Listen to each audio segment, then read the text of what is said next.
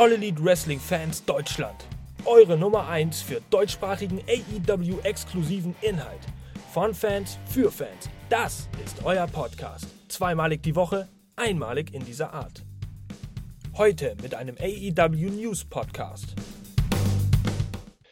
Hallo und herzlich willkommen, liebe AEW-Fans aus Deutschland und aus Germany zu einer weiteren Ausgabe. Heute einem News-Podcast von der Community bereitgestellt mit diesem wunderschönen Logo, was ihr immer und überall sehen könnt, egal wohin ihr geht in dieser Welt. Jana hat es letzte Woche schon angekündigt, ihr könnt uns überall mit hinnehmen. Ist das nicht schön? Wir sind quasi AEW Fans Germany 2.0.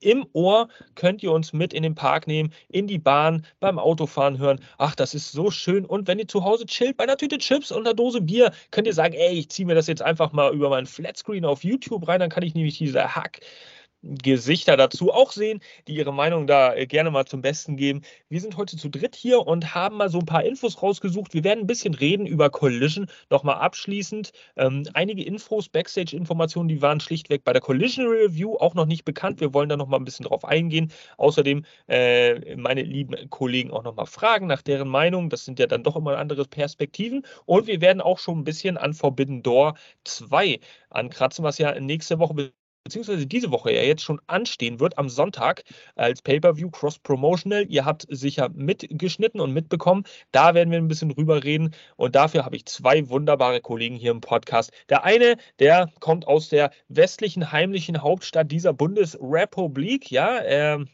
ziert den, äh, die Aufschrift auf dem T-Shirt kann er gar nicht sehen, aber Kölle Mania nennt er sich ja. Ich nenne ihn allerdings Kalle Hogan. Schön, dass du dabei bist. Hi. Lasst mich was erzählen, liebe Brüder und Schwestern. Es ist Montag, es ist Themen-Podcast-Tag. Also, lasst uns loslegen. Ich grüße euch da draußen und ich grüße auch Jana und natürlich auch dich, Mr. Shitstorm. Ach, das ist herzerwärmend ist das. Ja, und äh, an euch der Appell da draußen natürlich liken, teilen, subscriben, kommentieren, kommentieren, kommentieren. Redet mit uns, schreibt uns, was findet ihr gut, was findet ihr schlecht, was können wir verbessern, wie sollen wir weitermachen. Das sind alles diese Geschichten hier, wozu wir euch immer animieren wollen. Und äh, die dritte Person in diesem bunt gemischten Podcast ist der bissige belgische Kampfhund. Ja, das Original vom AEW Fans Germany Podcast. Die Jana ist mit dabei und vorab die Erklärung für die Leute, die sich jetzt fragen, okay, was ist denn da mit der Jana los? Ja, die ist tatsächlich dabei und ihr werdet sie auch gleich hören aber sie hat momentan so im wahrsten Sinne des Wortes ein wenig Trubel vor der Haustür und von daher gibt es da immer mal so ein paar Standbilder zwischendurch. Also nicht wundern, ihr könnt sie trotzdem hören und jetzt zu dir, Jana, schön, dass auch du es geschafft hast. Ja, ich freue mich auch wieder mega dabei zu sein. Ist ja doch einiges passiert jetzt äh, die letzten Tage im AEW-Universum und ja, sehr, sehr gespannt, was ihr da draußen davon gehalten habt. Ähm, ihr habt ja schon die wunderschöne Collision-Ausgabe, die Review von Jasper und Benny bekommen. Aber natürlich, ich will auch meinen Senf dazugeben. Deine womöglich erste und einzige Chance, ich habe vorab ja schon mal angekündigt, äh, als wir noch nicht aufgezeichnet haben, dass du jemals was zu Collision sagst, denn dein Steckenpferd ist jetzt Dynamite. Also genieße es One Night Only hier, Collision. Äh, hau alles raus, was dir aufgefallen ist. Dazu hast du danach nie wieder die Chance. Ähm, von daher wollen wir einfach mal gleich loslegen. Vielleicht auch eine administrative Sache zu Beginn nochmal, damit ihr euch nicht wundert. Ja, der Dynamite Review wird diese Woche oder ab dieser Woche dann natürlich im Roster-Split-Verfahren von uns intern hier stattfinden und wird moderiert von Beata, äh, wird moderiert von Jana mit Beata zusammen. Die werden also die Dynamite Review immer ähm, machen, während Benny und ich äh, dann Collision machen. Aber diese Woche gibt es jetzt noch einmal eine Substitution, eine, äh, eine Auswechslung aus organisatorischen Gründen. Und das heißt, auch Kalle Hogan wird am Donnerstag hier mit der lieben Jana zusammensitzen. Nicht, dass ihr euch wundert. Wir wollen ja Transparenz offerieren. Nicht, dass es heißt, oh, ihr verkauft uns eine Mogelpackung. Nein, das tun wir natürlich nicht. Ne, das reicht schon, dass wir hier immer reden und unsere Expertise bringen. Leute, das lang ersehnte Datum, 17. Juni. Wir warteten fünf Wochen, vier Wochen, drei Wochen, zwei Wochen und es ging nicht vorbei. Wir konnten es kaum erwarten, bis endlich das passierte. Und jetzt haben wir eigentlich schon zwei Tage nach Collision. Jetzt geht die Zeit schon wieder so schnell rum. Die erste Folge ist also vorbei und wir haben es gestern in der Collision Review schon mal ausführlich besprochen, Match für Match, Promo für Promo, der liebe Benny und ich. Aber vielleicht nochmal so ein paar Randinformationen, die neu aufgetreten sind, die wir euch nicht vorenthalten wollen. Vielleicht habt ihr sie noch nicht mitbekommen. Wollen wir euch natürlich nochmal mitnehmen dafür, damit ihr top informiert durch die Woche geht und sagt, ey geil, Collision ist ja wirklich ein gutes Ding. Ähm, Erstmal Stichwort Roster-Split. Das war ja ein sehr heikles Thema bei uns hier im Podcast in den letzten Wochen. Uiuiui, ich sehe den Kalle jetzt schon wieder, wie er den, den Mund verzieht. Aber ähm, ja, wir haben uns ja sehr gefragt, wie könnte das aussehen? Also es sieht jetzt tatsächlich, letztendlich haben wir mehr oder weniger so ja, viele Meldungen, übereinstimmende Meldungen, unabhängig voneinander, dass es wohl doch schon eine softer Art Roster-Split Roster -Split geben wird. Sprich, dass bei Collision durchaus vieles um CM Punk herum aufgebaut wird. Das ist jetzt dieses allgemeine Denken bei vielen amerikanischen Wrestling-Journalisten und dass Dynamite dementsprechend eher so um die Leute herum aufgebaut wird, ja, die mit CM Punk nicht unbedingt so gut klarkommen und zusammenarbeiten können. Also zumindest in der Hinsicht wird es eine kleine Art äh, Roster-Split geben. Ich denke aber nicht vehement und auch nicht hart getrennt voneinander. Das eine schließt das andere nicht aus. Haben wir zum Beispiel auch mitbekommen, dadurch, dass CM Punk durchaus bei Dynamite diese Woche auftreten könnte. Da wird momentan viel gemunkelt und die Elite halt nicht teilnimmt, beziehungsweise in voraufgezeichneten Promos werden sie daran teilnehmen, damit sie im Backstage nicht über den Weg laufen. Also diese ganze Geschichte wird uns wahrscheinlich unser restliches Leben hier noch äh, verfolgen. Schauen wir auf jeden Fall mal, wie es weitergeht. Da gibt es aber auch Backstage noch was zu verzeichnen und das ist die erste Info, die wir natürlich weitergeben wollen an euch. Ich muss es auch ein bisschen von meinem Spicker hier ablesen. Ähm, das Backstage dieser ja, softe Roster-Split mit gemixten Reaktionen irgendwie ja, entgegen herbeigesehnt wurde, ne, beziehungsweise entgegengenommen wurde. Also ähm, äh, einige Wrestler im AEW-Roster, die sind tatsächlich durch diese, diese Art Roster-Split ähm, ja, sich der Chance beraubt, äh, bei Autogrammstunden unabhängige oder auch Independent-Ligen ähm, Matches zu, äh, ja, ja, zu, zu kämpfen, weil sie natürlich kontinuierlicher gebraucht werden durch die Storytelling-Geschichten. Logischerweise. Es gibt aber auch wiederum eine, eine, recht große Zahl an Leuten, die sind da sehr positiv eingestellt, weil sie sich genau davon erhoffen, dass weniger Drama stattfindet und dass man weniger von diesem Backstage-Problem auch mitbekommen wird, die ja, ja zwischen der Elite und CM Punk und Konsorten da herum alles angefechtet wurde. Ist das jetzt vielleicht, äh, fällt mal so eine, eine kleine Eingangsfrage an euch, ist das, ja, wie, wie würdet ihr das sehen? Auf welcher Seite würdet ihr euch sehen? Kontraseite, Pro-Seite, könnt ihr das verstehen? Oder seht ihr das doch tatsächlich nach der ersten Collision-Ausgabe als sinnvoll? Wir fangen mal vielleicht an mit dir, Kalle. Ähm, siehst du es als sinnvoll? In der Hinsicht, dass tatsächlich die Streithähne voneinander getrennt werden und dadurch ein ruhigeres AEW-Alltagsleben auf die Beine gestellt wird? Also gerade am Anfang finde ich es durchaus sinnvoll, weil wir wissen ja, was passiert ist in der Vergangenheit. Und es gibt keine Garantie dafür, dass das nicht wieder passiert. Und ich glaube, da muss man einfach Safety First gehen, um dann auch das Programm sauber ausrollen zu lassen. Und denn die Zukunft wird zeigen, vielleicht wird es dann ja wieder mal ein bisschen äh, einfacher, beziehungsweise vielleicht laufen sich dann auch mal die Protagonisten, Elite und CM Punk, einfach mal wieder über die Füße, wer weiß. Aber äh, grundsätzlich jetzt für den Anfang finde ich es doch schon erstens logisch und auch sinnvoll.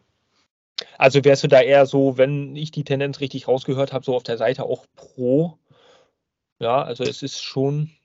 Fürs Business ist es definitiv.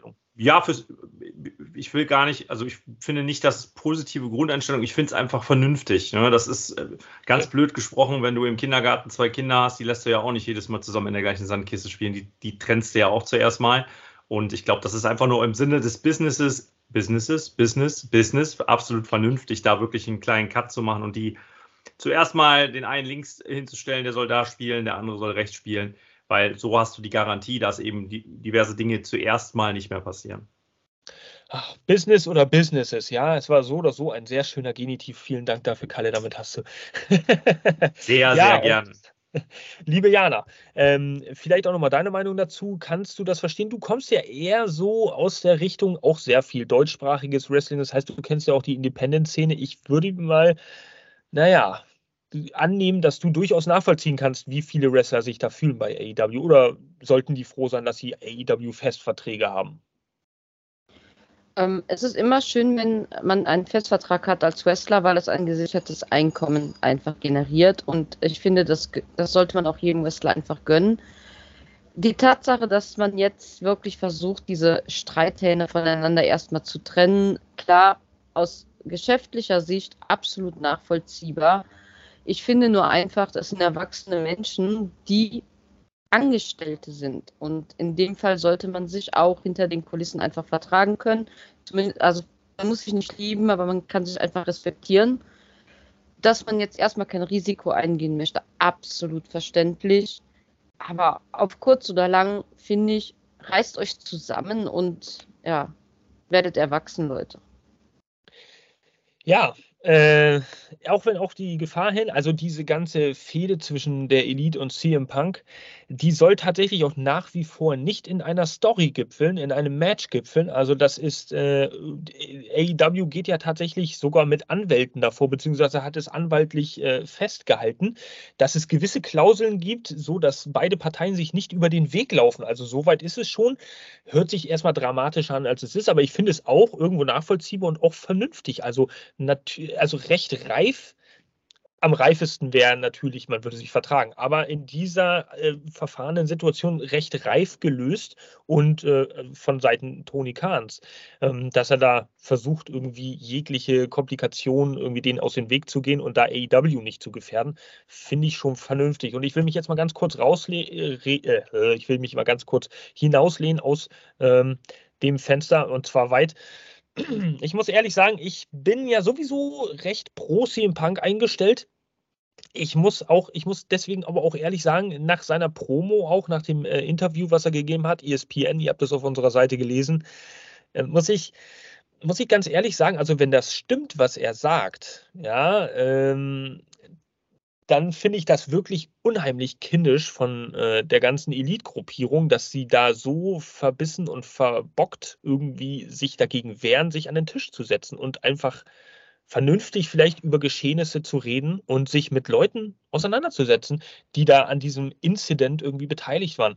Das gehört halt dazu. Raufereien gibt es halt irgendwo zu und er hat ja diese Line in dem Interview auch gedroppt, äh, von wegen, ja, das gibt es halt in jeder Sportart in den letzten zehn Monaten, das gibt es beim Eishockey, das gibt es beim Basketball, da gibt es immer Raufereien backstage. Leute vertragen sich halt mal nicht, aber es geht halt auch weiter. Aber diese Geschichte wurde jetzt so hochgekocht, nicht zuletzt, fair muss man sein, auch von CM Punk selbst. Ähm, nur wenn das tatsächlich stimmt, was CM Punk da sagt, dann finde ich das schon ultra kindisch von äh, Omega, den Bugs, Hangman, allen Leuten, die da beteiligt waren. Denn im Endeffekt sollte auch denen natürlich daran gelegen sein, dass AEW irgendwie vernünftig läuft und dass es ein professioneller Bereich bleibt. Ne? Just my two cent. Ich mache mich unbeliebt bei vielen Fans aus unserer Community. Die Meinungen sind da sehr, sehr zwiegespalten. Vielleicht möchte jemand von euch noch kontern, hat da irgendwie eine Meinung zu, die er hier kontrovers äußern möchte, oder ihr haltet euch einfach zurück. es ist kein Geheimnis, dass ich kein CM Punk-Fan bin. Hm. Aber, wie du sagst, wenn das stimmt, was er da ja, preisgegeben hat, es ist Kinderkacke. Und da gebe ich dir vollkommen recht. Das ist auch, was ich eben sagte. Das sind erwachsene Menschen. Und gerade die Young Bucks, Hangman und Omega gehören halt zu den Basen von AEW, die sollten doch mit gutem Beispiel vorangehen. Ja, sehe ich ähnlich. Ja, ich sehe es genauso. Also grundsätzlich ist es zuerst mal der Geschichte, das ist ein Unternehmen und dieses Unternehmen soll im Sinne des Ganzen, des ganzen Rosters nach vorne geführt werden. Und dementsprechend sollte man sich professionell verhalten und dann sollte man sich an den Tisch setzen, das Ganze klären und nicht irgendwelche Eitelkeiten in den Vordergrund stellen. Ich finde es allerdings auch nicht gut, das muss man dazu sagen, dass CM Punk da natürlich mit gewissen Dingen, also er ist immer so im, im Bereich des Erlaubten, stichelt er halt. Und da sind so ein paar Dinge, wo ich denke, lass es doch einfach mal sein.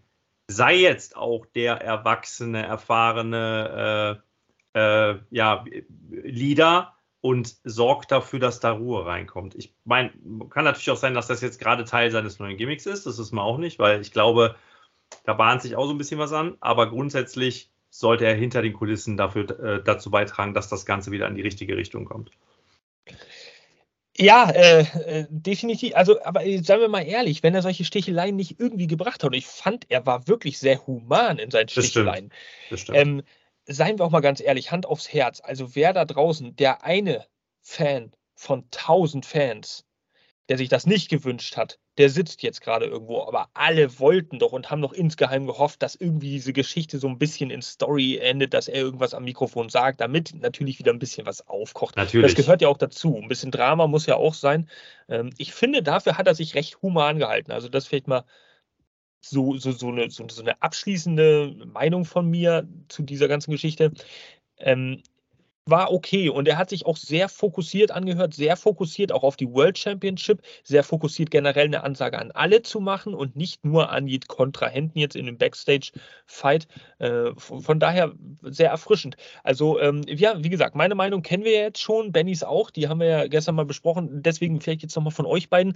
Ähm, ihr habt Collision auch geschaut, was ich euch übrigens nicht erlaubt habe, aber das ist eine andere Geschichte, da reden wir hinter den Kulissen mal drüber. Ähm, da bringe ich meinen Hund mit. Ach, sorry, der musste sein. Sorry, CM Punk, I love you. So, ähm, wie habt ihr denn diesen CM Punk wahrgenommen? Jana, vielleicht äh, jetzt lasse ich dich mal anfangen. CM Punk bei Collision, der ist ja doch, und wir haben es gestern beschrieben in der Collision Review, sehr fokussiert zum Ring gelaufen, hat sich nicht über pathosmäßig feiern lassen, hatte nicht unbedingt Tränen in den Augen, war nicht so unbedingt ergriffen. Er hat sich ja fokussiert auf das, was da passieren soll. Hast du es ähnlich wahrgenommen? Hast du einen anderen CM Punk wahrgenommen? Ich habe einen CM Punk wahrgenommen, der versucht hat, jemand zu sein, der er nicht ist. Hm. Oh. Es, ähm, ja, er ist nicht der Mensch, der sich da hinstellt und eine Promo hält, von der du das Gefühl hast, der hat die zehnmal auswendig gelernt. So hm, war, das, war das dein Eindruck? Das war dein Eindruck? Das war ab, ja. Er hat ja auch im Vorfeld schon irgendwie gesagt gehabt, ich werde was sagen, ich weiß noch nicht was. Ich denke, er hat sich sehr genau überlegt, was er da sagen wird und das passt einfach nicht zu ihm.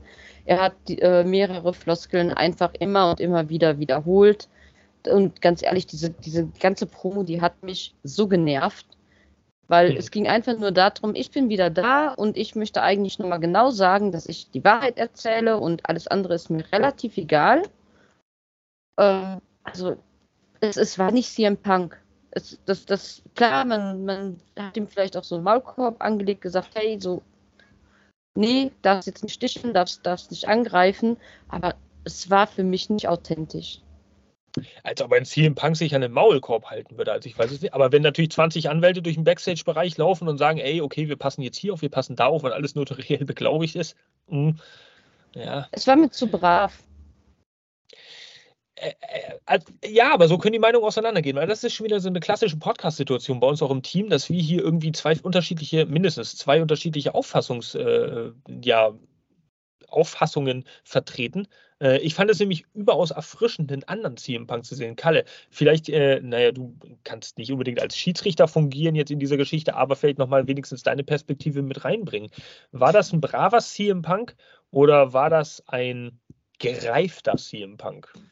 Also ich finde, unabhängig davon, ob der brav oder gereift war, mir hat er ehrlich gesagt besser gefallen als dieser letzte emotionale, empathische CM Punk, weil dieses, also ich fand halt, dass das fing damit an, er, er, er sah wesentlich in Shaper aus, wie bei der, seinen letzten Matches, die er gemacht hat. Vielleicht lag das aber auch daran, dass er endlich mal eine vernünftige Frisur und den, den Bart abrasiert hat, weil das wirkt halt alles an sich schon frischer. Und ich meine, wir wissen beide, also CM Punk und ich wissen, wie es ist, über 40 zu sein und dann dementsprechend graue Haare zu bekommen. Da sollte man mit gewissen Dingen aufpassen. Aber äh, das am Mike, da muss ich sagen, ähm, da bin ich doch eher so in deine Richtung, weil ich fand auch die Aussage direkt am Anfang, ich, ich bin es leid, nett zu sein. Ich sage jetzt das, was ich will. Das ist für mich eine, eine, Facette, wo ich ihn auch generell immer lieber gesehen habe. Also auch diesen ganz alten Punk. Mal auf Punk, das war so ein Typ, dem war egal, was Leute drumherum gesagt haben. Und das habe ich mir beispielsweise, diesen Einstieg, den wir jetzt bei Collision hatten, mit ihm, auch mit, äh, mit Samoa Joe als Beispiel, das wäre mir alles tausendmal lieber gewesen, wenn man das damals direkt am Anfang gemacht hätte. Nicht direkt ins World Title Picture schieben, sondern diesen edgigen Typen da rausschicken und dann wirklich zuerst mal alte Geschichten aufgreifen und die zu Ende machen.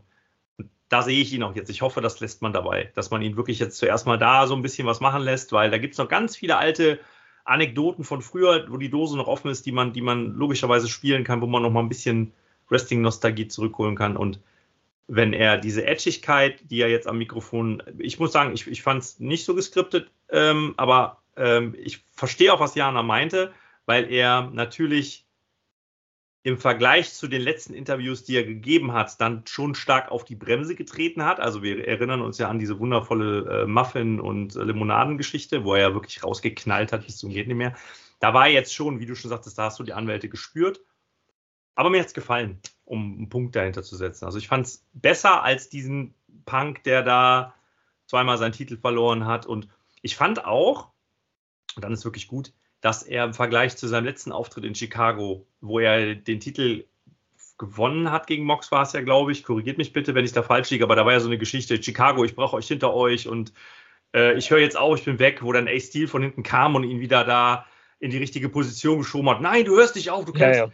Im Vergleich zu dem, das ist so mein, mein, mein, das ist der Ausstieg von CM Punk für mich. Da fand ich das jetzt tausendmal besser. Also da ist er fokussiert, da ist er edgiger, da hat er eine, eine, eine klare Art und Weise, es auszudrücken und nicht dieses, oh Chicago, ich brauche euch, bitte helft mir. vielen, vielen lieben Dank auf jeden Fall für eure Meinung. Ich frage mich ähm, bis äh, heute, was das für eine Limonade war, die CM Punk auf diesem Media Scrum äh, getrunken habe. Ich habe mir das noch zwei, dreimal angeguckt im Nachhinein und ich frage mich, es war glaube ich so eine Birnenlimonade oder so ein Zitruswasser oder irgendwie sowas. Äh, muss ich mal googeln. Äh, wenn das jemand von euch weiß in der Community, bitte einfach mal als Kommentar Mr. Shitstorm verlinken hier und dann einfach mal schreiben, ey, die Limonade habe ich selber zu Hause im Schrank stehen, schmeckt sehr, sehr lecker. Ähm, das wäre ein Träumchen. Ja, äh, ich finde es immer wieder faszinierend, das vielleicht mal so nebenbei. Verzeihung, auf was für Worte wir hier im Podcast kommen und generell, was für Worte wir hier auch teilweise erfinden. Also äh, äh, Wort, äh, Wort of the Week, Wort des Abends hier, Kalle, Edgigkeit. Also das ist auch ein Wort, das ist an Frechheit auch wirklich gar nicht mehr über, zu, zu über, äh, äh, ich weiß ich nicht, Edgigkeit, ja. Edgehaftigkeit. Okay, wir wissen alle, was du meinst. Ähm, ist schön. Mir geht das ja genauso. So, jetzt die letzte, die letzte CM Punk-bezogene Frage an euch beide nochmal, um euch ins Boot zu holen. Ähm, und dann machen wir mal weiter mit den Infos und mit dem, was noch bevorsteht. Ähm, das war jetzt schön. Alle Leute haben darauf hingefiebert. Na klar, Collision-Debüt, Chicago. Äh, ich muss kurz husten. Hm, jetzt bin ich wieder da. Ähm, alle haben darauf hingefiebert. Ja, Chicago, CM Punk, Return, alle fiebern darauf hin. Collision hat endlich debütiert. Diese Show, die war wahnsinnig geil, neue Stage. Jetzt die Frage: Kann CM Punk sich aber dauerhaft etablieren oder wird er vielleicht in anderen Regionen der USA und jetzt äh, die nächsten Ausgaben werden ja in Kanada stattfinden, sich anderem Publikum stellen müssen und wird er diesem Druck standhalten können? Ähm, sich da zu positionieren, sich neu zu zeigen. Ich weiß nicht, wer von euch da vielleicht so eine Meinung zu hat oder was zu sagen möchte. Ich sehe das ein bisschen zwiegespalten, weil irgendwann werden auch mal die Fuck Punk oder die Buhrufe kommen in gewissen Regionen der USA, glaube ich. Ladies first. Es war in Chicago ja jetzt auch nicht so, dass alle Fans ihn gebührend zurückgewünscht haben. Also man hat da auch äh, den einen oder anderen negativen Chant gehört und ich glaube einfach, dass dieser Hype, dieser CM Punk-Hype natürlich nicht größer sein kann als in Chicago. Aber er ist eine Marke. Man mag ihn oder man mag ihn nicht. Er ist einfach eine Marke und es gibt genug Anhänger, treue Anhänger, die ihn einfach sehen wollen. Und wahrscheinlich auch in Kanada. Nur ob er da auf Dauer genauso zieht, ist abzuwarten. Wir haben ihn jetzt nicht wirklich viel erleben dürfen bei AEW bisher nicht viel sehen können, welchen Shape er wirklich hat, wenn er jetzt mal ein Einzelmatch, ein Singles-Match absolvieren muss. Ich, wie gesagt, ich, ich werde kein Fan, aber ich lasse mich gerne von ihm überzeugen, dass er, dass er dahin gehört. Hm. Okay, das ist auf jeden Fall ein sehr schönes Abschlusswort von dir, Jana, hier zu dieser Causa CM Punk. Ähm, Kalle, ich weiß nicht, hast du da noch dem was hinzuzufügen? Kann er sich dauerhaft etablieren? Wird es ein Summer of Punk 2? Ich benutze mein, mein Wort wieder, Etchigkeit. Genau das ist der Punkt. Ne? Also dieser, dieser Typ, ich fand halt, man kann jetzt wieder in die richtige Richtung gehen, weil er hat diese Ecken und Kanten jetzt wieder. Ne? Er wird nicht von jedem geliebt und wir wissen alle, dass er Heal und Faced sein kann. Also der Typ ist, hat, hat sehr super funktioniert, wenn er, wenn er auch mal ausgebuht wurde. Da kann der mit umgehen und ich glaube, dem Druck ist er definitiv gewachsen.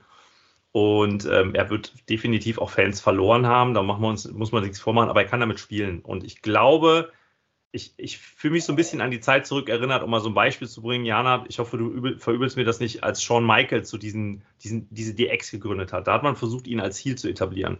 Das hat nicht funktioniert, aber er hat trotz dieser arroganten Art und Weise, die er an den Tag gelegt hat, hat er die Fans gehabt. Und er konnte auch mit den Fans spielen. Und das ist etwas, was hier im Pang äh, außerhalb des Ringes auch sehr gut beherrscht, finde ich zumindest. Und ich glaube, da waren ja auch ein paar Buchrufe dabei, oder er ist ja diese, diese, diese Plakate auch durchgegangen, die er dann so kommentiert hat, wo auch eins dabei war, was CM gegen ihn war. CM ja, Junk. das hat er kommentiert. Also er greift das auf und er kann damit umgehen. Was er nicht machen darf, ist, wie vor seinem Comeback, da ist er nämlich beleidigend den Leuten gegenüber geworden. Da gab es ja auch so ein paar Situationen in Chicago, wo die Leute dann ähm, ihn ausgebuht haben, wo diese Situation dann kam, äh, ich weiß nicht mehr, ich kann es nicht mehr genau zusammensetzen, aber wo er dann die Leute auch attackiert hat und angegriffen hat. Wo man merkte, okay, das geht ihm jetzt ein bisschen an die Ehre. Wenn er seinen Fokus beibehält, wenn er klar und vernünftig bleibt und wenn er sich vor allen Dingen professionell verhält und nicht immer wieder in seine, ähm, er hat es ja auch jetzt auf seinen, auf seinen Trizepsriss geschoben, aber davon darf er, sich, darf er sich nicht leiden lassen. Dann glaube ich, dass er es noch ein bisschen liefern kann bei AW, noch ein bisschen mehr zeigen kann, als er davor gezeigt hat. Im Ring ist es eine andere Geschichte. Wie gesagt, ich hoffe, dass man diese Wege weitergeht, dass man einfach diese nostalgischen Dinge da so ein bisschen weiter aufleben lässt und nicht anfängt, ihn jetzt direkt wieder gegen MJF zu stellen. Das hat noch Zeit. Das braucht vielleicht auch gar nicht mehr kommen, auch wenn viele das Match fordern. Aber grundsätzlich glaube ich, er kann Mehrwert nochmal werden. Cool. Und das also, und sich den Druck so, wehren ich würde das mal einfach so deuten hier von euch beiden und auch von mir und von dem lieben Benny gestern äh, in der Review als vorsichtig optimistisch, dass dieser zweite Anlauf vielleicht etwas erfolgreicher laufen könnte, soweit man das beurteilen kann nach der ersten Show Collision. Ähm, wir wissen nicht, was passiert in Zukunft, aber es war auf jeden Fall ein vernünftiger Start. So, es hätte schlimmer sein können, es hätte sicherlich auch besser sein können, es war gut so, wie es ist. Damit wollen wir uns dann mal langsam, aber sicher hier ein bisschen verabschieden von dem CM Punk-Thema, denn es ist klar, liebe Leute, viele Leute können es vielleicht auch nicht mehr hören da draußen. CM Punk, er ist einfach der Draw und es war alles so ausgeschmückt bei Collision, dass sich alles um seine Return ein bisschen gedreht hat und er war im Fokus. Ähm, von daher äh, müssen wir es ja natürlich ein bisschen thematisieren und wollen es auch mal ein bisschen ausklabüsern. Das dürft ihr natürlich gerne machen auf unserer Seite auch. Jetzt äh, fehlen noch ein paar weitere Infos Ace Steel, ja, der ja auch suspendiert war im Zuge dieser Backstage-Rangelei, der war übrigens ähm, in diesem Family-Bereich, VIP-Bereich, glaube ich, der Arena zugegen und hat sich das Ganze angeschaut. Ähm, soweit ich da richtig informiert bin, ist er ja auch hinter den Kulissen recht separiert von vielen anderen, auch als Producer ein bisschen tätig oder hat sich eingearbeitet, was die äh, Sache Collision angeht und hat das Ganze da also live vor Ort verfolgt. Ähm, das Merchandise war komplett, also fast komplett ausverkauft, soweit man das mitbekommen hat. Ähm, CM Punk, Bestseller, brauchen wir nicht drüber reden. Ähm, in Chicago erst recht nicht. Aber das heißt, die Fans waren auch voll drin. Die Stimmung war richtig gut in der Halle. Die sind echt mitgegangen. Nicht jetzt nur bei dem äh, ja, Cookie-Monster bezogenen Sachen, sondern äh, auch bei den Matches, die es generell gab. Und bei der nächsten Frage habe ich hier die liebe Jana mal im Boot, ähm, denn ja, ein anderes Gefühl, was Backstage sehr gut durchgekommen äh, sein soll bei allen Roster-Beteiligten, äh, kreativen Wrestlern und so weiter, ist, dass man tatsächlich mit Collision es geschafft hat, sich ein bisschen abzuheben von Dynamite und eine separate Brand damit irgendwie gegründet hat. Jetzt bist du ja unsere Lichtspiel-Expertin hier, wenn es um Hallenbeleuchtung geht. Ähm, ihr kennt es aus der Dynamite Reviews und von daher würde ich dich gleich mal als erstes fragen. Hast du es auch wahrgenommen? War das ein signifikanter Unterschied zu Dynamite, die Stage, die Beleuchtung, die, die Crowd war natürlich ganz geil, waren auch viele Fans da. Hat dir das gefallen? Ja, hat mir sehr, sehr gut gefallen. Das Einzige, was ich schade finde, ist, dass es eine neue Show geben muss, dass man mal begreift, was man bei Dynamite alles falsch macht. Man konnte das mhm. Publikum sehen, äh, die Stage richtig geil. Also muss ich wirklich sagen, hat mir unheimlich gut gefallen. Innovativ, richtig abgegrenzt von Dynamite. Und jetzt wünsche ich mir nur, macht das bei Dynamite bitte genauso. Also auch die Kameraführung war, fand ich top. Man, ja, auch das, das, dieses Einfangen vom Publikum immer wieder. Ja. Es das, gab viele Overhead-Kameras, also übers ja. Publikum rüber und Schwenker. War, also genau das bitte auch bei Dynamite. Also jetzt nicht sagen, oh, wir Collision exklusiv so, sondern macht es bei Dynamite genauso und alle Kritikpunkte, die ich in dem Zeitrahmen immer hatte, würden dann auch direkt verfallen, weil das war super. Hm, sehr cool. Also ich habe es äh, im wahrsten Sinne des Wortes, also ich habe es genau so gesehen wie du. Und muss auch sagen, da hat mit Collision AEW sich abgehoben von ihrer wöchentlichen äh, Präsentation von Dynamite und wirkte überhaupt nicht wie eine ja, Independent-Liga. Manchmal wirkte es halt kleiner. Es wirkte auch ein bisschen wie TNA manchmal, weil schon der erste Unterrang dann nicht mehr richtig beleuchtet war. Äh, das war hier gestern nicht der Fall. Die Stage war echt Hammer. Pyro gab es natürlich und äh, wir dürfen mal gespannt sein auf die nächsten Wochen in Kanada. Kanada ja auch ein Wrestling-verrücktes Land, äh, neben Eishockey logischerweise. Von daher dürfen die Fans eigentlich auch ganz gut mitgehen, aber die Ticketverkäufe äh, laufen nicht ganz so geil, wie man sich das erwartet. Wir dürfen mal gespannt sein, wenn mehr Matches angekündigt werden, ob da noch was weggeht. Ähm, das, das noch als Randinfo dazu. Es gab ein, halt ein gutes Gefühl für alle, die sich Collision nicht angeguckt haben. Gebt es euch auf jeden Fall über AEW Plus von Fight TV. Äh, habt ihr die Möglichkeit, euch das reinzuziehen. Und äh, es war eine lohnenswerte erste Show. Allein schon, weil Sir Elton John die Entrance-Theme für die Opening-Theme für Collision beigesteuert hat. Ähm, viele Stimmen des professionellen Wrestlings, unter anderem auch ich, äh, munkeln und mutmaßen ja, dass er diesen Song vor knapp 40, 50 Jahren exklusiv für AEW schon aufgenommen hat. Saturday Nights All Right for Fighting. Ja, das haben sie äh, ja, sehr, sehr schön gemacht. Also sehr cool. Es geht mal in eine andere Richtung als dieses typische Rumgeschreie, immer dieses typische Rock, immer Adrenalin. Nein, das ist stimmungsvoller Rock. Passt. Passt auch. Kurzer, kurzer Side-Fact und ähm, einfach mal so zum Info, äh, ja, einfach mal so reingeworfen. Wir wissen ja alle, dass Elton John äh, Engländer ist, ne? Nur mal so am oh, Rande reingeworfen. Ja. Uh, da oh, haust du aber einen raus. Leute, wollt ihr Elton John bei All In sehen? Ja. ja. Collision-Ausgabe, die da, naja, live, äh, vielleicht auch getaped irgendwie stattfinden könnte. Das ist ja überhaupt ein Thema, was sehr interessant ist. Collision am Samstagabend, dann müsste es eigentlich getaped werden, damit das logistisch alles so klappt. Schauen wir mal, vielleicht gibt es ja auch eine Collision am Samstag in London, die da noch angekündigt wird. Das wäre natürlich ein absoluter Hammer. Also dann würde ich mir auf jeden Fall gleich wieder Tickets reinpfeifen. Äh, wenn wir eh schon da sind, kann man das auch mitnehmen. Also es ist natürlich reine Spekulation von mir, aber wenn er einmal da ist, ne? also er war jetzt ja vor kurzem hier im Nachbardorf bei mir um die Ecke neben Köln. Ähm, von daher, da soll er wohl sehr gut äh, gerockt haben in der Esprit Arena. Von daher, äh, ja, der Mann hat es noch drauf und ich könnte mir vorstellen, dass er da auch ein Wrestling-Publikum mit begeistert, definitiv. Durchaus, tja, durchaus. Ähm, vielleicht gibt ja auch King Charles die Ehre und kommt. Schauen wir mal. ähm, was, was soll man weiter sagen? Weitere Infos? Rematch. Das, das, das, das Datum, ja. Das Datum war übrigens auch strategisch gewählt für äh, Collision, für alle, die es noch nicht gelesen haben. Es geht ja auch momentan rund in der Wrestling-News-Szene. Ähm, tatsächlich war das äh, Datum, der 17. Juni, äh, absichtlich so gelegt für Collision, damit man nicht mit in Bedrängnis kommt mit anderen Sportarten und äh, Veranstaltungen, die da live ausgestrahlt werden. Das Ende der NBA, glaube ich, am 12. Juni, da waren so die letzten Playoff-Spiele. Wir hatten den Stanley Cup am 13. Juni, soweit ich das äh, gelesen gelesen habe, richtig äh, verstanden habe.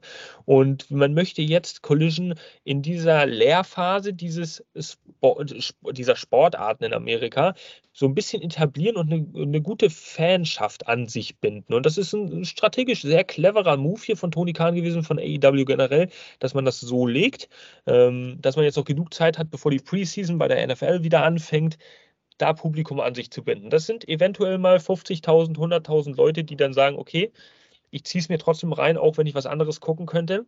Wer weiß. Mal gucken, ob die Rechnung aufgeht. Wir dürfen gespannt sein und bleiben da am Ball. Natürlich Sonntagabends immer, sonntagsabends immer mit der Collision Review an dieser Stelle über alle Portale. Dynamite Review gibt es donnerstags, dann kann es nicht oft genug sagen. Heutzutage vergisst man schnell, ähm, ob Collision auch dauerhaft erfolgreich sein wird. Jetzt geht es erstmal nach Kanada. Da dürfte es eigentlich auch ein Selbstgänger werden gerade mit dem Owen Hart Turnier, das geht ja jetzt, äh, äh, wird jetzt losgehen bei Dynamite oder Collision nächste Woche, werden die ersten Matches stattfinden. Und vielleicht noch eine kleine äh, Notiz, die recht interessant sein könnte für die Zukunft. Chris Hero tatsächlich war auch Backstage als ähm, Producer, beziehungsweise mit Headset im äh, Producer-Bereich, äh, hauptsächlich eingesetzt für die Ring of Honor Matches. Da wurden noch ein paar Ring of Honor Matches getaped vor Collision. Und ähm, es war eine Art Tryout, denn es wird auch gemunkelt in der Szene, dass Chris Hero da als Producer, als Kreativer in dem Bereich mithelfen könnte bei AEW, aber dafür müsste er sich über einen gewissen Zeitraum erstmal, ja, beweisen. wirst du sicherlich selber vielleicht auch mal ein paar Ideen reinschmeißen oder äh, auch sagen, ich habe Bock da drauf, ja, und sich von dem Produkt da überzeugt fühlen, gut unterhalten fühlen. Ähm, vielleicht kurz zu Chris Hero. Jana hat auch noch ein paar Punkte, die äh, ist natürlich Independent da auch so ganz bestens aufgestellt, kann uns da noch ein bisschen was liefern. Vielleicht kurz 1998 Chris Hero für alle, die, die ihn nicht kennen, ähm, sein Debüt gefeiert. Erstmal in der NWA und in der IWA Mid-South. Ähm, dort auch, beziehungsweise in allen Ligen, die er irgendwie bereist hat, äh, so gut wie allen Ligen, vor allem den Independent-Ligen, mehrfacher World Champion, viele Tag Team Championships gewonnen, unheimlich, naja, äh, viele Titel gewonnen in den Independent-Ligen, also schon sowas wie eine Independent-Legende in Amerika, unter anderem auch die WXW äh, Heavyweight Championship gewonnen. Ähm, die, wenn ich meine Recherchen richtig da zitiere, zur World Heavyweight Championship gemacht wurde oder aufgewertet wurde, weil Chris Hero der Erste war, der es, glaube ich, äh, der ihn in Amerika verteidigt hat, diesen Titel von der WXW. Ähm, ja, unheimlich viele anderen. Jana, ich weiß nicht, ob du da noch irgendwas dem hinzuzufügen hast in der WWE, bekannt unter Cassius Ono. Ja, äh, und unser lieber Weihnachtsmann, der ja am 24. Dezember geboren ist, war natürlich auch äh, WXW äh, Bereicherung pur, muss man sagen. Er war bei der CZW unterwegs. Also er hat wirklich, glaube ich, so jede Indie-Szene einfach mal äh, besucht und hineingeschnuppert. Sollte damals auch als Teil von The Shield geplant gewesen sein, anstelle von Roman Reigns. Also was ja eine riesen ja, diesem Prestige gewesen wäre, ist nun anders gekommen, haben wir miterlebt. Aber egal, wo er aufgetaucht ist, ähm, er hat sich seinen Namen gemacht. Und ich denke, wenn er bei AW hinter den Kulissen mitarbeitet, er hat so viel Erfahrung sammeln können, einfach hinter die Kulissen so vieler verschiedenen Ligen schauen können. Also für mich bitte, bitte nimmt den Mann. Also ich glaube nicht, dass der da groß sich etablieren muss. Den Namen hat er. Das ist so klar. Vor allem noch ja, ein ganz kleiner, ein kleiner Einwurf. Er hat ja auch äh, verkünden lassen, dass, sein, äh, dass seine Karriere noch nicht offiziell beendet ist. Das auch nur, nur mal so am Rande. Also er hat zwar schon, es hm. ist lange her, dass er im Ring stand, aber er hat klipp und klar gesagt, boah, Karriere ist noch nicht beendet. Das nur so am Rande. Hm. Ja. Ja. Also, mit Chris äh, Hero auf jeden Fall. Achso, Jana. Ja, bei Chris Hero ist halt einfach, wäre es nicht, äh, ist es halt auch dieses gesundheitliche Ding Wer ihn nicht kennt, ähm, schaut euch mal ein Match an. Chris Hero hat leider so ein kleines Bäuchlein-Problem immer gehabt, was den äh, Chefs der Ligen so ein klein bisschen sauer aufgestoßen ist und wahrscheinlich auch der Grund gewesen sein wird, dass er nicht bei The Shield gelandet ist. Vom Marktführer. Ähm, vom Marktführer. Ähm, es ist einfach so, der Mann kann trainieren, wie er will. Das ist genetisch, da kann er nichts für. Ähm, schade, dass heutzutage solche kleinen Makel, wobei gesundheitlich ist nicht mal ein Makel, dazu führen kann, so eine Karriere eines Menschen zu stoppen. Und wenn er sich jetzt wieder irgendwo etablieren kann, also vom Herzen von meiner Seite gegönnt. Definitiv. Ich denke mal von allen äh, hier aus dem Podcast, aus unserem Team, aus der Community.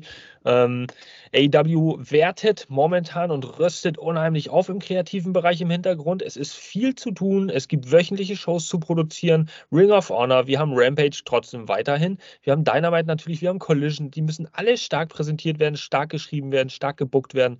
Da gibt es viel, viel, viel, viel Arbeit. Irgendwann schafft Tony Khan das halt auch nicht mehr. Mit dem Chris Hero wäre man gut beraten. In Japan viel und lange unter unterwegs gewesen, äh, in Deutschland, ich habe es erwähnt, äh, so viele Ligen, die kann man gar nicht alle aufzählen. Natürlich bei Ring of Honor war er unterwegs mit Claudio Castagnoli, habt ihr mir noch mit reingeworfen, äh, ein Tag-Team. Kings of Wrestling.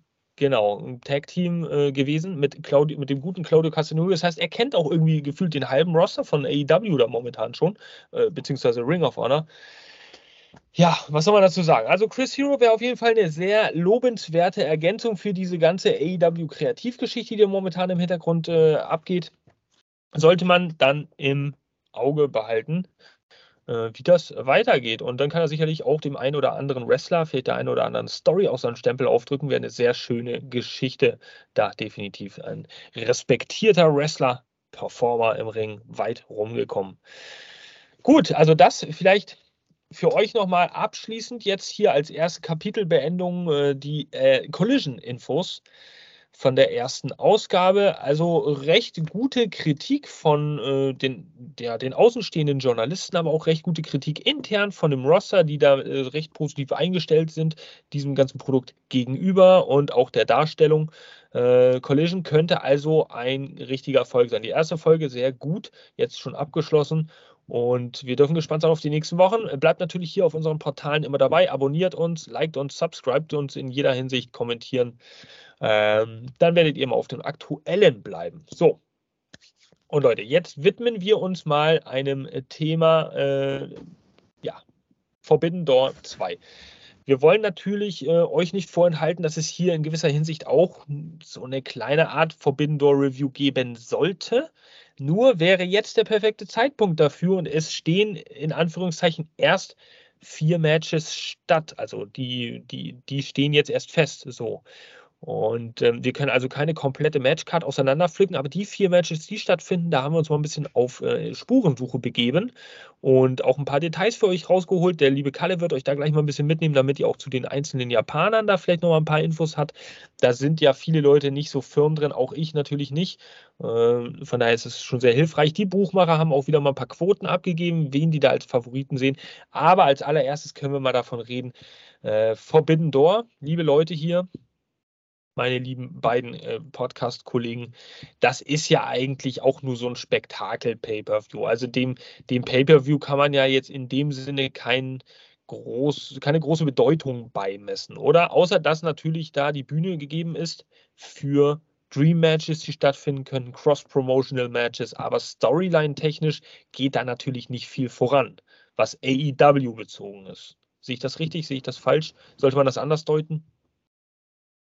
Ich glaube, bei Forbidden Door geht es auch nicht darum, eine Storyline irgendwie voranzutreiben. Forbidden Door ist für uns Fans von AEW einfach die Chance, die sich noch nicht mit dem japanischen Wrestling in Verbindung gesetzt haben, mal zu sehen, was können die Leute. Ähm, ja, das ist einfach. Vielleicht animiert es uns. Schaut ja. doch mal bei New Japan rein. Ähm, es, es, soll sich ja gegenseitig helfen. Sonst hätte es diese Partnerschaft nicht gegeben. Und wir müssen auch immer sehen, was wir für wundervolle Match bei AW bekommen, wenn Besuch aus Japan ist. Und das muss man auch irgendwo zurückgeben. Ganz einfach. Und Forbidden Door einmal im Jahr zu sagen, okay, wir öffnen diese Türe. Wenn nur jeder zehnte, hundertste Fan da mal später reinguckt, hat New Japan gewonnen. Ja, das machen sie generell ja sehr gut, dadurch, dass sie äh, Wrestler auch ins AEW-Programm immer mal wieder einschleusen, möchte ich mal sagen. Oder die sich selber da irgendwie Matches nochmal stellen, dass sie da auftauchen. Dadurch hat äh, New Japan natürlich auch schon ein bisschen Aufmerksamkeit mehr erreicht, ja. Unter anderem auch bei mir, dass man sich das ein oder andere anschaut. Kalle, vielleicht wolltest du noch was dazu sagen. Ähm, wir ich, haben natürlich. Hm? Aber, aber, aber Argo. Äh, äh, Spaß beiseite. Also, aber ich sehe es genauso wie Jana. Im Prinzip ist es eine Win-Win-Situation. New Japan hat die Chance, in Amerika und Kanada, also im englischsprachigen Raum, äh, mehr Fans zu generieren oder mit einem höheren Bekanntheitsgrad zu erreichen und die Wrestler dann auch dementsprechend so zu platzieren, dass du Top-Matches auf einem richtig hohen Niveau hast. Und bei AW ist es genauso die andere Richtung. Und ich meine, es gibt ja auch automatisch, dadurch, dass du zum Beispiel einen Kenny Omega hast, ähm, erstmal, um mal bei einem Namen nur zu bleiben, diese, diese Connection, die ja immer bestehen bleiben wird. Und ich glaube, alleine als Geschäftsbeziehung gegen ja, den Marktführer ist das natürlich eine, eine, eine, super, super Bündnis der zwei Ligen, die dann dementsprechend sozusagen diesen, diesen, ja, diesen englischsprachigen und den asiatischsprachigen Raum abgrasen, asiatischsprachigen Raum, ich habe es auch heute, ihr wisst, was ich meine.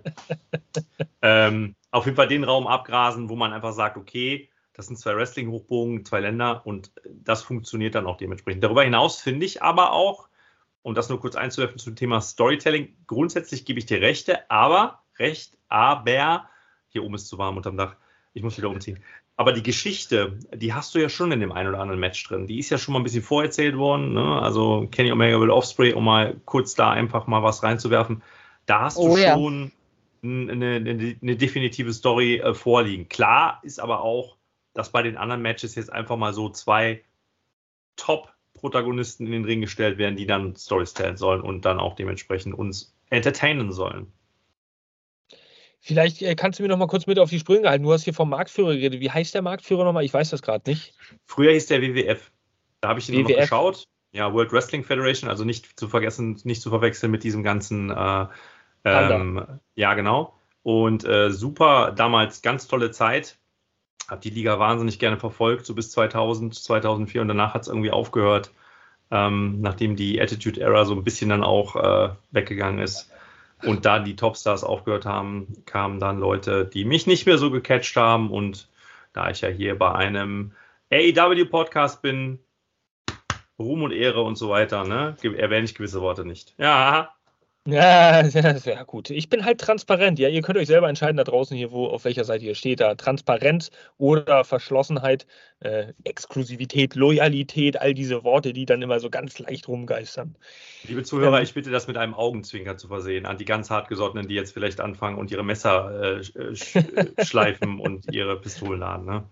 Ich sehe das schon kommen. Aber Deutschland und Germany ist doch das Gleiche, Leute. So. Echt? Ja, ja, tatsächlich. Oh Mist. Das wusste ich gar nicht. Und nee, ich habe euch die ganze Zeit hier gefühlt. Ich habe euch die ganze Zeit hinters Licht geführt und ihr dachtet, Und was macht Jana eigentlich hier? Die kommt aus Belgien. Verdammt. Boah, ich muss gehen, scheiße. Ja, für sie ist dieser Podcast hier eigentlich gar nicht gemacht. Eigentlich guckst du illegal, wenn man so möchte. Ähm, ich nehme illegal dran teil, wenn ja. sie ist ja ein Hund. Das ist was anderes. Haustiere sind was anderes. Genau, Haustiere ausgenommen. Da gelten keine Gesetze. Okay, okay.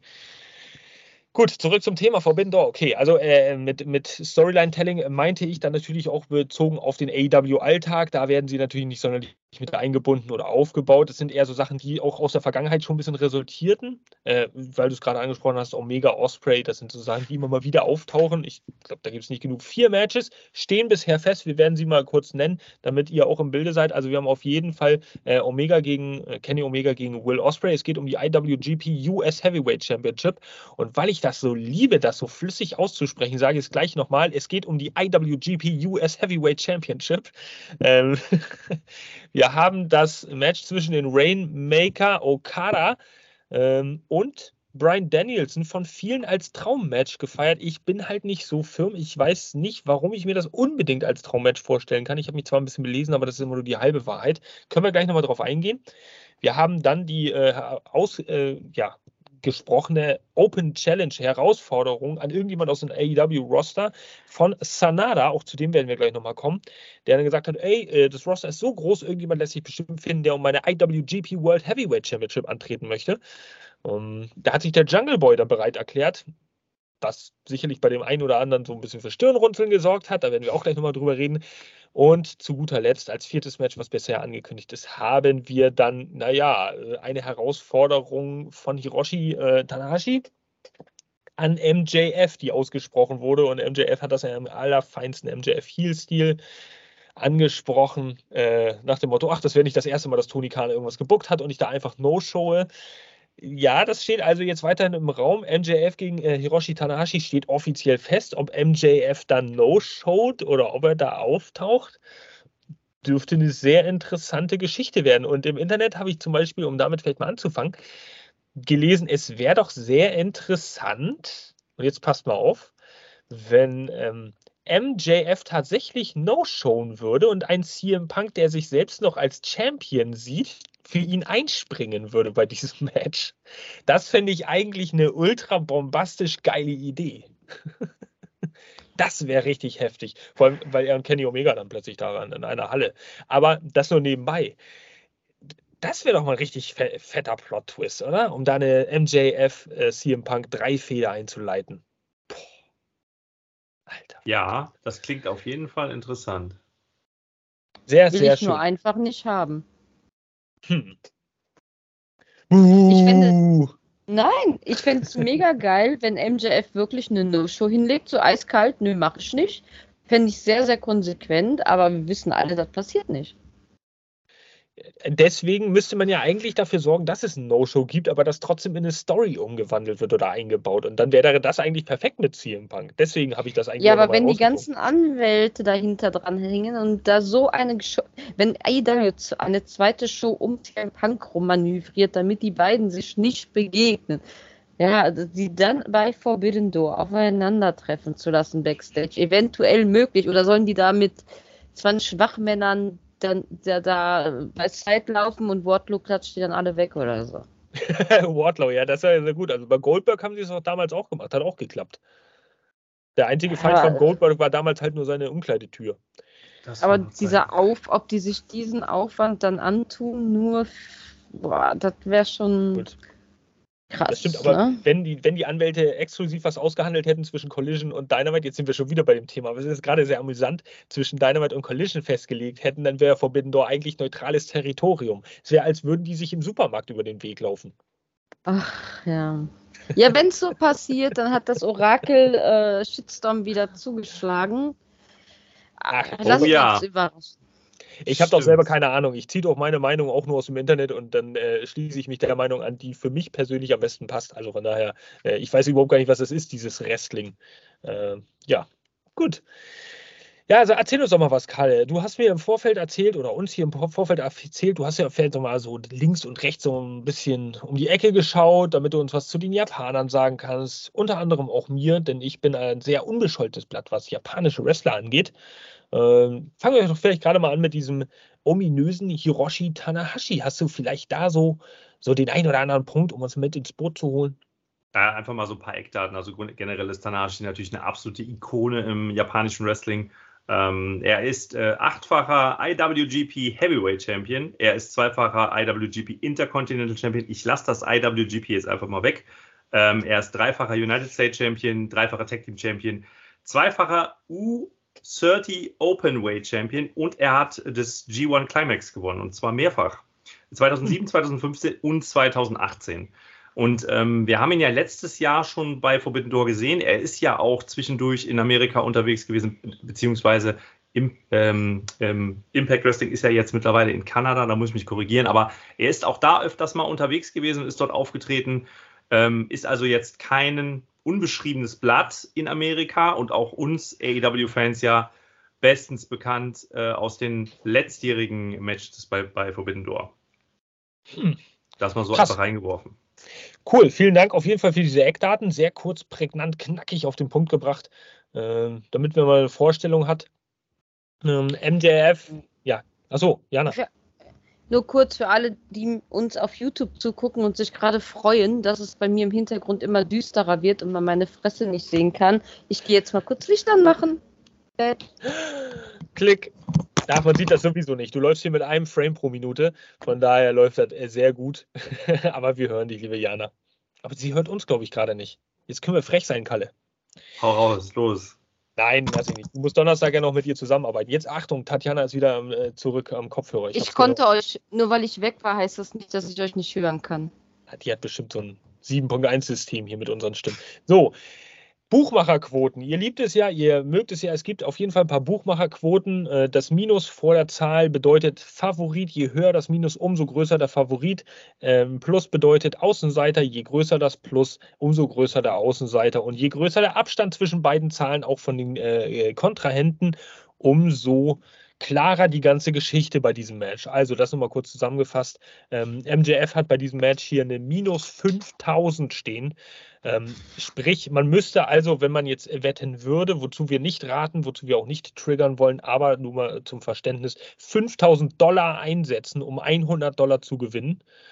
Äh, so sicher sind sich die Buchmacher. Und bei Hiroshi Tanahashi äh, liegt es bei plus 1000, sprich man könnte mit 100 Dollar Einsatz 1000 Dollar gewinnen. Also nur damit ihr das Prinzip einmal versteht.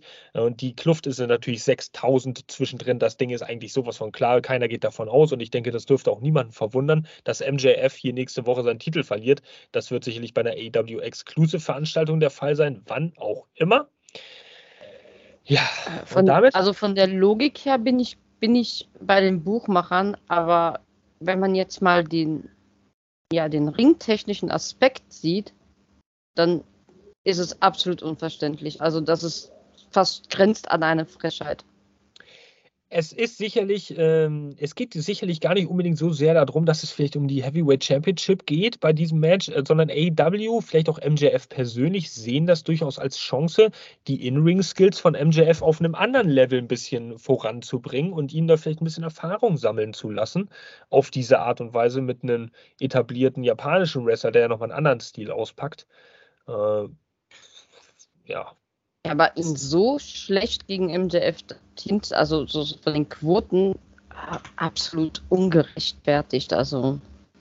Ich ja, glaube aber auch, dass das, das wird trotzdem irgendwie ein Feel-Good-Moment geben in irgendeiner Art und Weise. Also ich glaube nicht, dass man da einfach nur MJF gewinnen lässt und das Thema ist durch. Also ich glaube, da wird irgendwas gemacht werden. Ähm, vielleicht ist es auch wirklich eine Geschichte, jetzt nicht unbedingt mit CM Punk, aber dass man da irgendwas inszeniert, wo man am Ende des Tages sagt, der eine ist der Gewinner des Matches und der andere ist der moralische Gewinner, weil dann kommt noch jemand raus und wird gehypt. Schauen wir mal. Es gibt da ja so einen gewissen Adam Cole, der hat ja auch eine Vergangenheit mit der Liga. Ups, hm. habe ich gesagt. Oh mein Gott, oh mein Gott, Spoiler-Plattform Nummer 1 hier im deutschsprachigen Raum. Was ist denn hier los? Gehen wir mal über zum nächsten Match und äh, ich spare mir das, das Kontroverseste, weil es da ein bisschen Meinung zugibt, äh, von mir vor allem wir finden Schluss auf. Gehen wir mal weiter zu dem Rainmaker und dem American Dragon. Ja, ähm, vielleicht kann mich jemand mitnehmen, vielleicht hat jemand Ahnung von euch beiden, so warum wird das als Dream Match gemacht. Ich konnte meine Internetrecherchen nicht wirklich auf die Schnelle auch herausfinden. Hat dieses Match schon mal stattgefunden? Hat es noch nie stattgefunden? Ist es das erste Mal? Ich habe herausfinden können, es ist ja auch logisch, dass natürlich beide absolute Meister ihres Handwerks sind und unheimlich viel Erfahrung darbieten und auch irgendwie in der Lage sind, auf alle erdenklichen Arten und Weisen ein Match an sich zu reißen und äh, zu gewinnen. Von daher wird es gehypt als Dream Match, was jetzt finally happening äh, wird bei Forbidden Door 2. Ich weiß nicht, hat jemand von euch da Erfahrung zu? Kann also ich weiß nicht, ob, ob, ich Jana jetzt vorgehen darf und dass sie Mr. Ringrost fertig machen darf oder ob ich einfach das mal. Das sag nur ich. Hau raus. Ich komme danach. Nein, du darfst, nein, komm, fang, fang an. Der Ringrost also ist ja schon ausgepackt ich, ich hole einfach mal so ein paar Eckdaten. Also zuerst mal ein witziger oder eine Frage an euch. Und zwar, ähm, wisst ihr, wo Okada in, ja, in dem Moment Amerika 2011 ja nicht unter Vertrag war, aber doch unter, unter einer kurzen Vertragslaufzeit, in welcher Company er da unterwegs war? WCW. Das war die TNA. Und äh, darüber hinaus hatte er, war er ein Sidekick von Samoa Joe in dieser Zeit. Joe. Das nur, ja. nur mal so am Rande. Hat da äh, wirklich auch schon unter einem ganz anderen Gimmick, muss man dazu sagen, aber damals schon echt coole Skills rausgehauen. Das nur so am Rande. Und darüber hinaus auch da mal ein paar Eckdaten dazu. Und dann wirst du vielleicht sehen, warum es ein Dream Match ist. Ich meine, okay. bei Brian Danielson wissen wir vieles, aber bei dem Mann, ähm, der äh, liebe gute äh, Okada ist äh, mehrfach fürs Match of the Year nominiert worden. Also hat auf dem Match of the Year Award geholt. Und zwar ganze viermal. 2012, 2014, 2017 und 2018. Ähm, er ist äh, Heavyweight äh, oder zweifacher IWGP Heavyweight Champion gewesen, fünffacher IWGP Champion und Never Openweight Champion. Und ganz am Rande, er hat als einer der einzigen Wrestler von gewissen Mr. Delph Melzer äh, eine sieben Sterne Bewertung für sein Match bekommen. Und ähm, der Mann ist ja auch nicht nur wrestlerisch äh, in Amerika, in Amerika sag ich schon, in, ähm, in Japan äh, eine Ikone, sondern der ist ja auch in im, ich sag mal, im Bereich Entertainment sehr, sehr, sehr stark äh, äh, integriert und etabliert. Und von daher so viel zu der Seite. Ja. Und zu der anderen Seite übergebe ich jetzt einfach mal an unsere liebreizende Kollegin Jana. Ja, und ob ihr es glaubt oder nicht, ich freue mich mega auf dieses Match.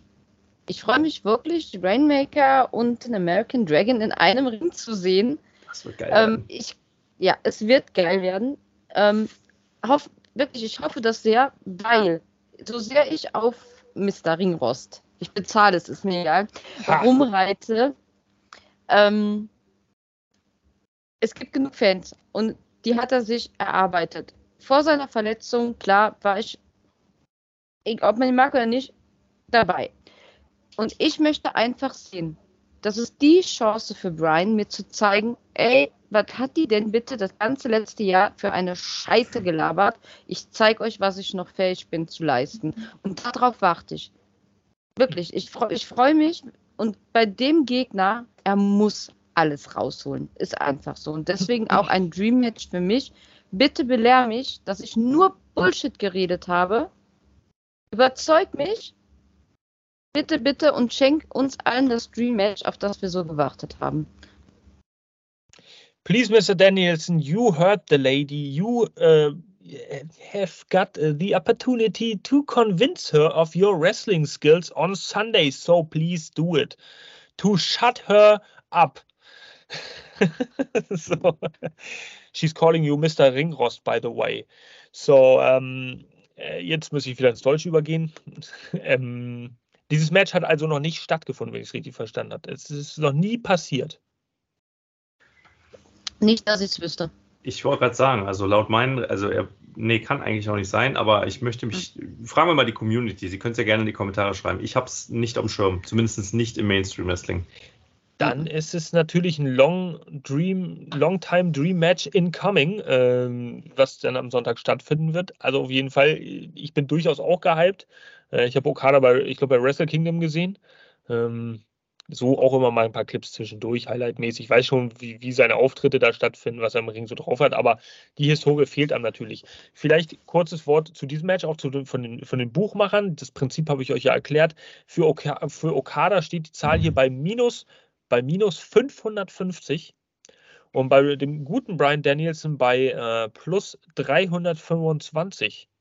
Das heißt demnach auch da die Kluft natürlich nicht bei weitem nicht so groß wie gerade eben beim, äh, beim ersten Match, ähm, aber doch auch recht weit auseinander, knapp 800. Und Okada wird hier doch als recht großer Favorit gesehen in diesem Match. Hm. Vielleicht Sehe ich genauso.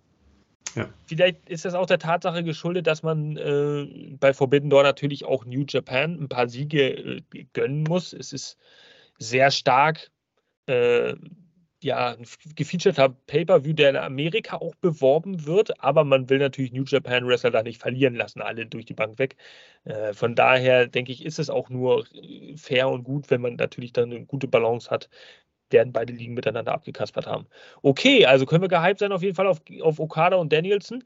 Ähm, das dritte Match ist dann das Match, worauf ich mich persönlich am meisten freue, und zwar Kenny Omega gegen Will Osprey. So und auch da natürlich, ich habe äh, mir so mich so ein bisschen reingefuchst, so ein bisschen reingesehen in diese Geschichte zwischen Omega und Will Osprey. Also wenn ich es richtig verstanden habe, sieht sich Will Osprey so ein bisschen als der Nachfolger oder der der Heilsbringer von New Japan Pro Wrestling, nachdem Kenny Omega dann äh, dem japanischen Wrestling den Rücken gekehrt hat. Irgendwie so wurde, glaube ich, die Story geschrieben. Und Kenny Omega hat äh, da natürlich voll in die Kerbe gehauen und auch gezeigt, hör zu, du hast ja eigentlich überhaupt nichts drauf. Das, was ich erreicht habe, das hast du nur längst nicht erfüllt und so weiter und so fort. Es gab unter anderem das Match auch Wrestle Kingdom 17, was ich mir dann reingezogen habe. Ich war total baff, weil ich so diese Kulisse, dieses Match, diesen Match-Stil von Omega ach, generell auch die Matchstil in Japan, diesen, diesen toughen, stiffen Style, äh, überhaupt nicht gewohnt war. Und dieses Match war einfach absolut ladi da. Ja, erste Sahne für mich 7, 8, 100 Sterne. Das war einfach in jeder Hinsicht geil und es wird sehr schwierig sein, bei Forbidden Door hier jetzt die Erwartung für so ein äh, Rückmatch irgendwie zu erfüllen. Also, was wollen die beiden da zeigen? Wie wollen die beiden sich da präsentieren? Was wollen die zeigen, was sie noch nicht gezeigt haben? Also ich glaube, die werden ohne aufsetzen. Entschuldigung, ich, ja. Ja, ich sehe es, du hast mir die Worte quasi aus dem Mund genommen. Ich sehe es genauso wie du. Also stell die beiden in den Ring. Ähm, Benny hat mal diese Metapher mit dem, äh, mit dem Kuchen, ähm, mit dem flüssigen Kern. Ich habe den Namen vergessen. Lava, der Lavakuchen. Ja, der Lavakuchen, Punkt. Was anderes kann ich dazu nicht sagen. Ja, und ein kleiner Tipp von mir, mal an alle, die irgendwie sagen, oh, Will Osprey ist mir überhaupt kein Begriff oder so.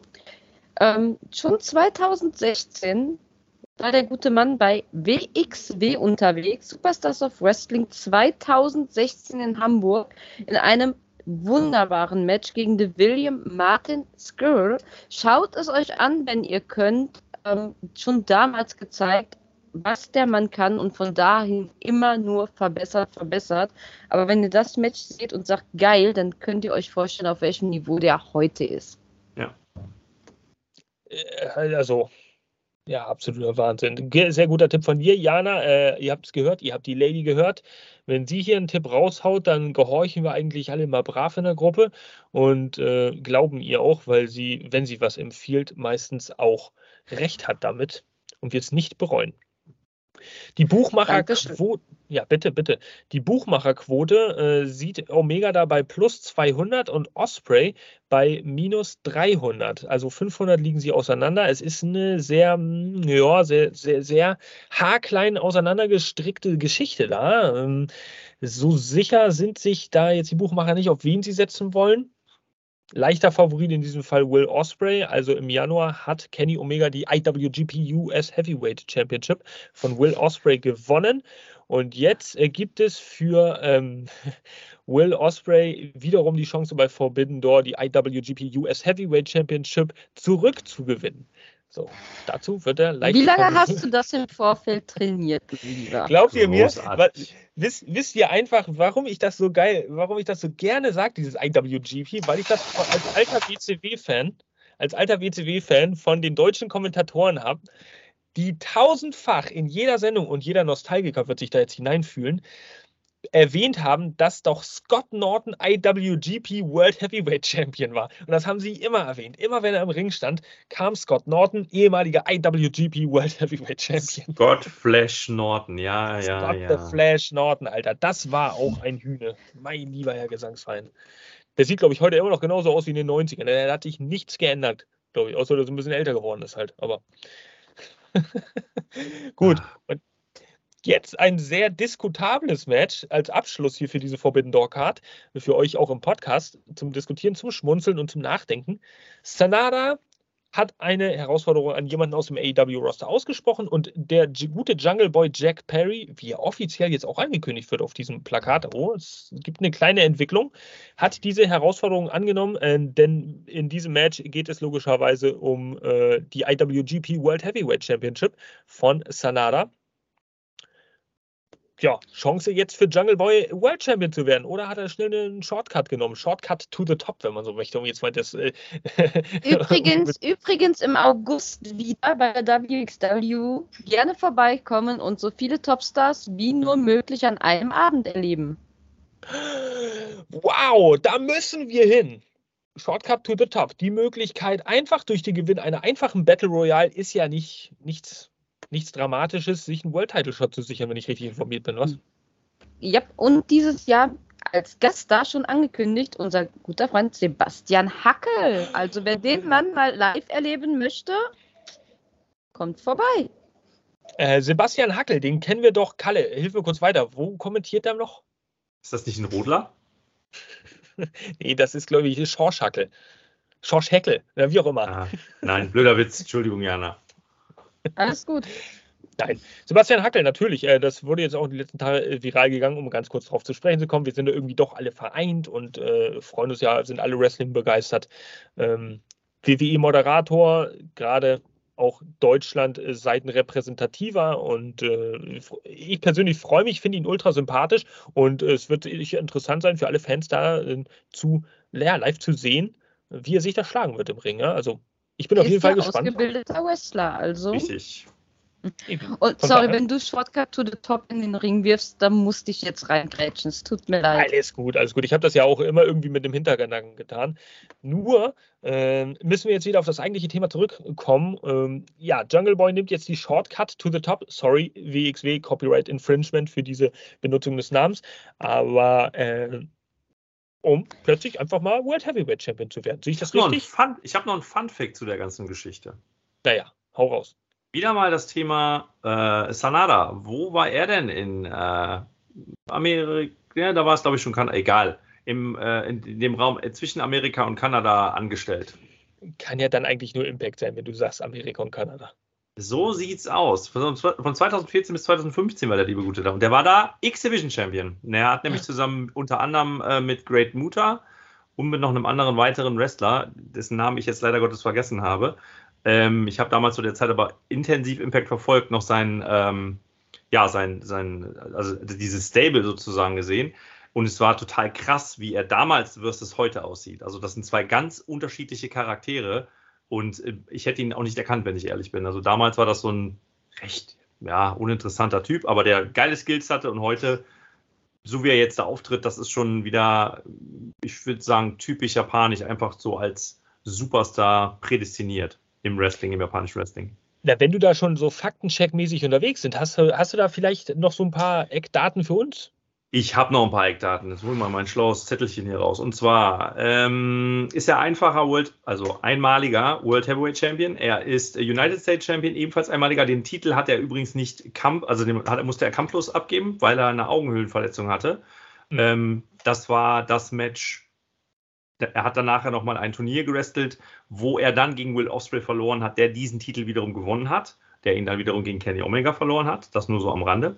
Er war dreifacher Tag Team Champion und Never Open Weight Six-Man Tag Team Champion. Diese äh, Championship hat er dreimal geholt. Okay, mehrfacher Champion in jederlei Hinsicht. Auf jeden Fall Sanada, sehr wohl dekorierter Mensch, da auch in Japan. Ähm, mit amerikanischer also, Bodenerfahrung. Ja, Jana? Meine ganze Meinung zu dem Ding ist, wenn du mich fragst, Chancen von Jungle Boy, no chance in hell. So sehe ich das auch. Aber ihr werdet euch überraschen lassen müssen und werdet euch wundern, wie die Buchmacher die ganze Geschichte sehen. Die haben doch schon keine Ahnung, wenn die MJF bei minus 5000 ansetzen. Ist mir egal. Ihr werdet euch das jetzt anhören müssen und ich werde es euch jetzt auch sagen, denn dann werdet ihr doof aus der Wäsche gucken. Sanada liegt da nämlich bei minus 5000 und Jungle Boy bei plus 1000. Ha, ha, ha, ha. Ja, also tut mir leid, bei allem Respekt, Jungle. Ich will, ich will, das hört sich ja manchmal auch immer ein bisschen so an, als ob man die Wrestler oder die Person dahinter auch nicht wertschätzt. Aber das ist äh, auf keinen Fall jemals irgendwie der Fall hier beim Podcast. Nur als Wrestler geht das einfach nicht voran mit diesem Jungle Boy. Und wenn er da noch mit Hook im Gepäck ankommt, ja, ist. also die einzige Chance, die ich sehe, dass Jungle Boy, Jungle Man, Perry, ist mir egal, äh, dieses Match gewinnt, wäre der absolut mörderischste Heel-Turn mit Einsätzen aller illegalen Mittel dieser Erde. Ich habe noch einen witzigen Side-Fact. Hm, okay. Was hat Luchasaurus vor Jack Perry? Ein Einzeltitel. Ha. Stimmt. Stimmt, ja. Ganz frisch, ja. Wer hört in die. Review rein von, ne, von Benny und Jasper. Keck, Keck, Keck. Hey, Jana, ich sag's dir jetzt zum letzten Mal, du sollst dich unseren Podcast bewerben. Das ist unser Podcast. Collision ist unser Ding. Kümmere dich um Dynamite. So, äh. Wenn du nicht aufhörst, beiß ich dir ins Bein. Ach. dafür, bellst du, dafür bellst du viel zu viel. Tut mir leid, Kalle, das ist wirklich, wirklich ultra peinlich, dass du damit reingehst. Nee, nee, nee, du am Donnerstag, Entschuldigung, ich bin, am Donnerstag bin ich Dynamite, deswegen bist du hier gerade im vollkommen falschen Podcast. Tut mir leid. Also nächste Woche Montag sind wir wieder Freunde, aber bis dahin, Jasper, Vorsicht, ne, zurückhalten. Ach, ihr könnt sagen, was ihr wollt. Mein Videoaufzeichnungsfenster ist doppelt so groß wie euers, also von daher passt es. Ähm. Das siehst du so. Bei ah. mir ist meins das Größte. Ja. Ach, Leute, Leute, Leute. Das driftet ab in die uh. Trivialität. Uh. Comeback. Nein, liebe Leute da draußen, am Ende haben wir uns alle lieb. Also keine Nein, Sorge, wir hauen. Nicht. Doch. Jetzt gib's doch nicht zu, Mann. Na klar, da wie denn? K-Fape, hallo, schon was davon gehört? Ja, heftig, wirklich. Ja, ja, du mich auch. Letzte Chance. Beim nächsten Wort bist du fällig. So, Sanada gegen Jungle, Jungle Boy, Jungle Man, Jack Perry, wie auch immer man ihn nennen möchte. Ja, ganz klar ausgebufft auf jeden Fall. Sanada wird seinen Titel da auch nicht verlieren, was einmal mehr auch äh, dann mit dem Hammer auf das Argument draufhaut, Forbidden Door ist halt kein Storytelling, Shocking Pay-Per-View in dem Sinne, sondern äh, so ein bisschen Fantasy-Booking, wenn man möchte. Und die, da gibt es halt auch die Möglichkeit, viele Matches zu sehen. Sehr gehypt. Schreibt uns gerne in die Kommentare auch unten mal rein, wie fühlt ihr euch? Nicht nur bei YouTube, natürlich auch gerne bei Instagram, bei Facebook, in die Gruppe, äh, unter unsere Newsseite, wie auch immer. Gebt uns einen Daumen hoch, das bedeutet uns sehr viel. So viel bedeutet uns das. Ähm, dass ihr uns einen Daumen hoch gebt, abonniert uns, kommentiert natürlich, was ihr von den Dream Matches haltet. Werdet ihr euch diesen Pay-Per-View reinziehen oder werdet ihr euch das ein bisschen später dann entspannt reinziehen. Seid ihr gehypt, seid ihr nicht gehypt? Auf jeden Fall ist die Halle fast ausverkauft mit ca. 13.000 Tickets. Es gibt, glaube ich, Stand, letzter Stand laut WrestleTix, man muss es wieder erwähnen, 26 Tickets noch zu kaufen. Stattfinden wird es in Toronto, Ontario, Kanada, in der Scotia Bank Arena.